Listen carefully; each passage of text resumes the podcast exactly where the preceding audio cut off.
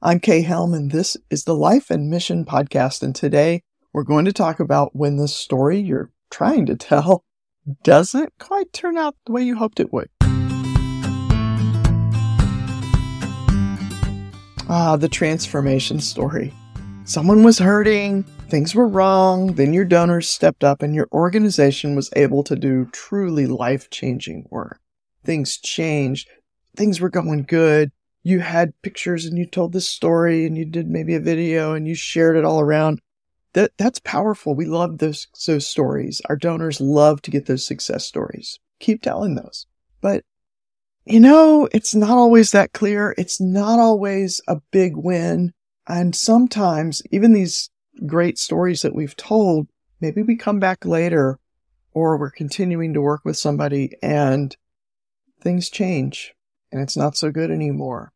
Uh, people go back to, to the old ways or some force from the outside changes a situation and undoes the good that you did. And it's heartbreaking. I want to encourage you today to not shy away from telling those types of stories. Now, you want to have a little finesse with this. You want to be very careful that you don't uh, take somebody. Maybe you shared a success story about a person, right? We love to, to see stories about individuals whose lives have been changed. But when it all comes crashing down, you don't want to swing the spotlight over on that and go, well, then look what happened. You know, that's not, you wouldn't want somebody to do that to you. So don't do it to your beneficiaries. How, how do you grapple with this on the storytelling basis with your donors? How do you share these types of setbacks, whether it's an, with an individual or a program or a circumstance that changes, how do you deal with that in your nonprofit storytelling? Sometimes we don't even know, did the intervention really work? Did it, did it stick? Because maybe we're working in different places and, or, or when you're in a traveling team, right? And you're going from country to country to country. I mean, for our ministry, Sometimes it takes a year or two before we get really good feedback on how the things are working.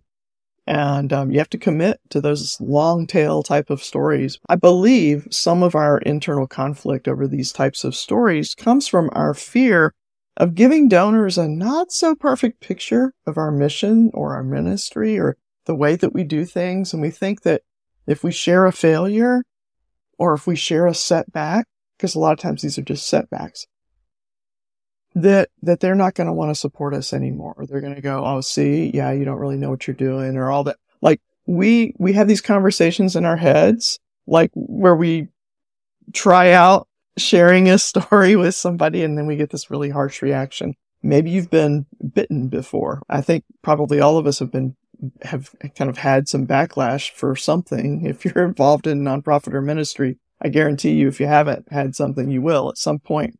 So rip off the band-aid. Let's go ahead and do it.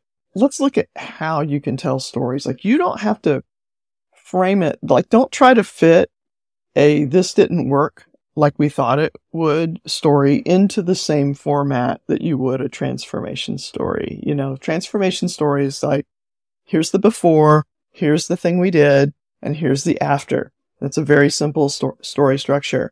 So with the um, setback story. I don't want to call it a failure story. It's not a failure story unless you just don't learn from it.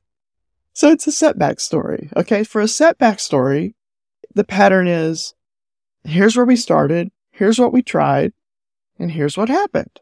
And here's what we're going to try next, or here's what we're thinking, or here's, here's the unexpected thing. What you're actually doing is you're inviting your donors into some of your processes. So you, you bring them into not just, you know, A happened, B happened, C happened, where they're a passive observer, but you're pulling back the curtain for them and you're saying these are our thought processes to why we do things the way we do. So uh, it's a great way, even when things are going really well. Actually, you can tell these types of stories and you can say, you know, we do, we have this little thing that we do and we learned it because, you know, we kept running into this. You just fill in the blanks, use those phrases and you can string together a story based on the things you bumped into. I mean, that's what a book is, right? The main character sets off on a journey and then they bump into this, they hit this wall, they hit that wall, something else trips them up. I mean, and people keep reading. It's very interesting. These stories will help draw people into what you're doing. But, you know, think about your program. Think about where the stumbles happen. Where do you have struggles?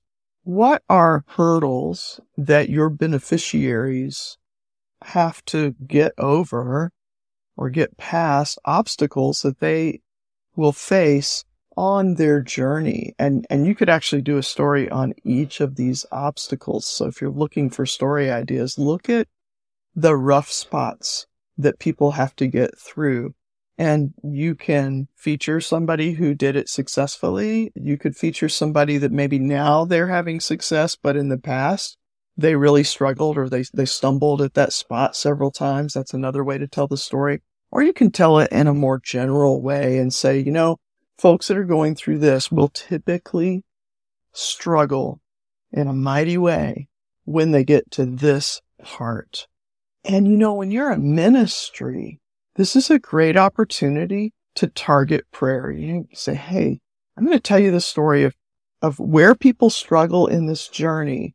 And I would love for you guys to target your prayer and to begin to really pray about that area of these folks' lives so that uh, we, we want to see breakthrough in, in their lives in this particular area because it's a huge roadblock to the journey that they're on.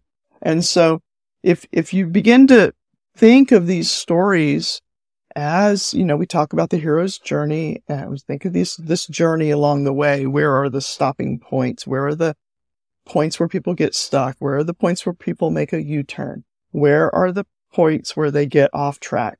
Where are the points where we got off track?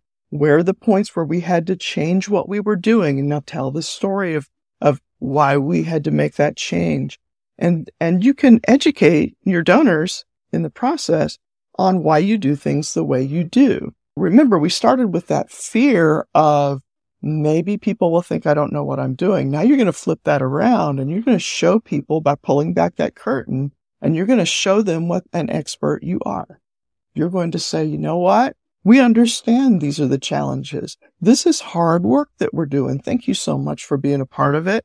Here, this is why we do this this way and you're proving to them that you really are the right one to support in this work. So don't be afraid of these types of stories. So just a couple of ideas. I've already mentioned some of this. Explain the process of change that your beneficiaries go through or explain the process, why you do what you do. Another idea is to focus on one aspect of the change process and help supporters understand why it's such a hurdle. You see how we're not spotlighting an individual you might be thinking about a particular story, but you can speak in general terms about how people will struggle with this or, or things like that. Share a story about the setting that you're in that causes difficulties in the change process. You can feature something in your work that deals specifically with one of those hurdles. So one aspect of what, of what you do.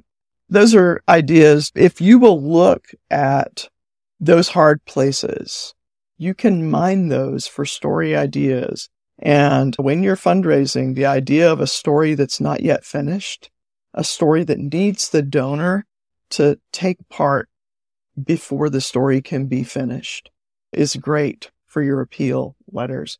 These are great. You can use them for education. Now, when you're actually asking, educate kind of between your asks, not at the, uh, in the appeal but you can tell an unfinished story in your appeal. Those are great for appeals. When you tell stories like this, again, you are reinforcing the fact that you're an expert and that you are worth supporting. Like you're the one. Like people go, you know what? They're honest about what they're dealing with. I love the way they're tackling this issue. They really helped me understand it. I mean, when your donors are saying those things, they're, they're they're drawing closer to you. That's what you want. You want to build relationships. How do we build relationships? We share things with our friends. We don't just share the happy things like on Instagram, right? Your real friends know what you're really like. they saw your messy room. They, they saw it and it's okay. And, and not, I'm not saying air all your organization's stuff. I'm just saying don't be afraid of hard stories. Okay?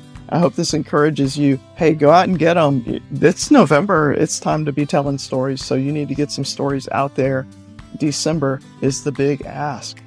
So we'll see you next time. This is the Life and Mission Podcast. I'm Kay Helm. Find your voice, tell your story, change the world.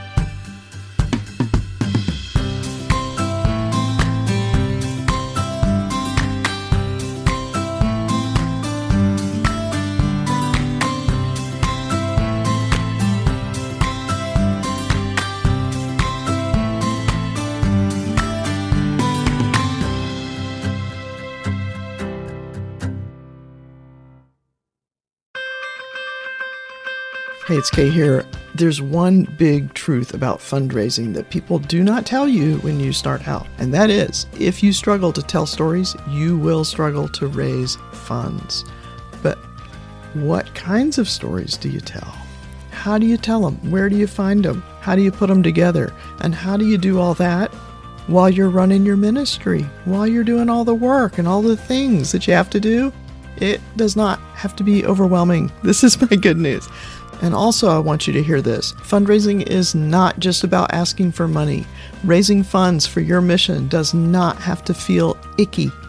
Fundraising is really about relationships, it's about sharing stories with friends, and it's about being very clear about what it takes to accomplish great things together. I created the Mission Writers course to help you tell better stories, to know what stories to tell, when to tell them, how to tell them, where to find your stories. So go over to missionwriters.org. That's mission writers, like you're writing.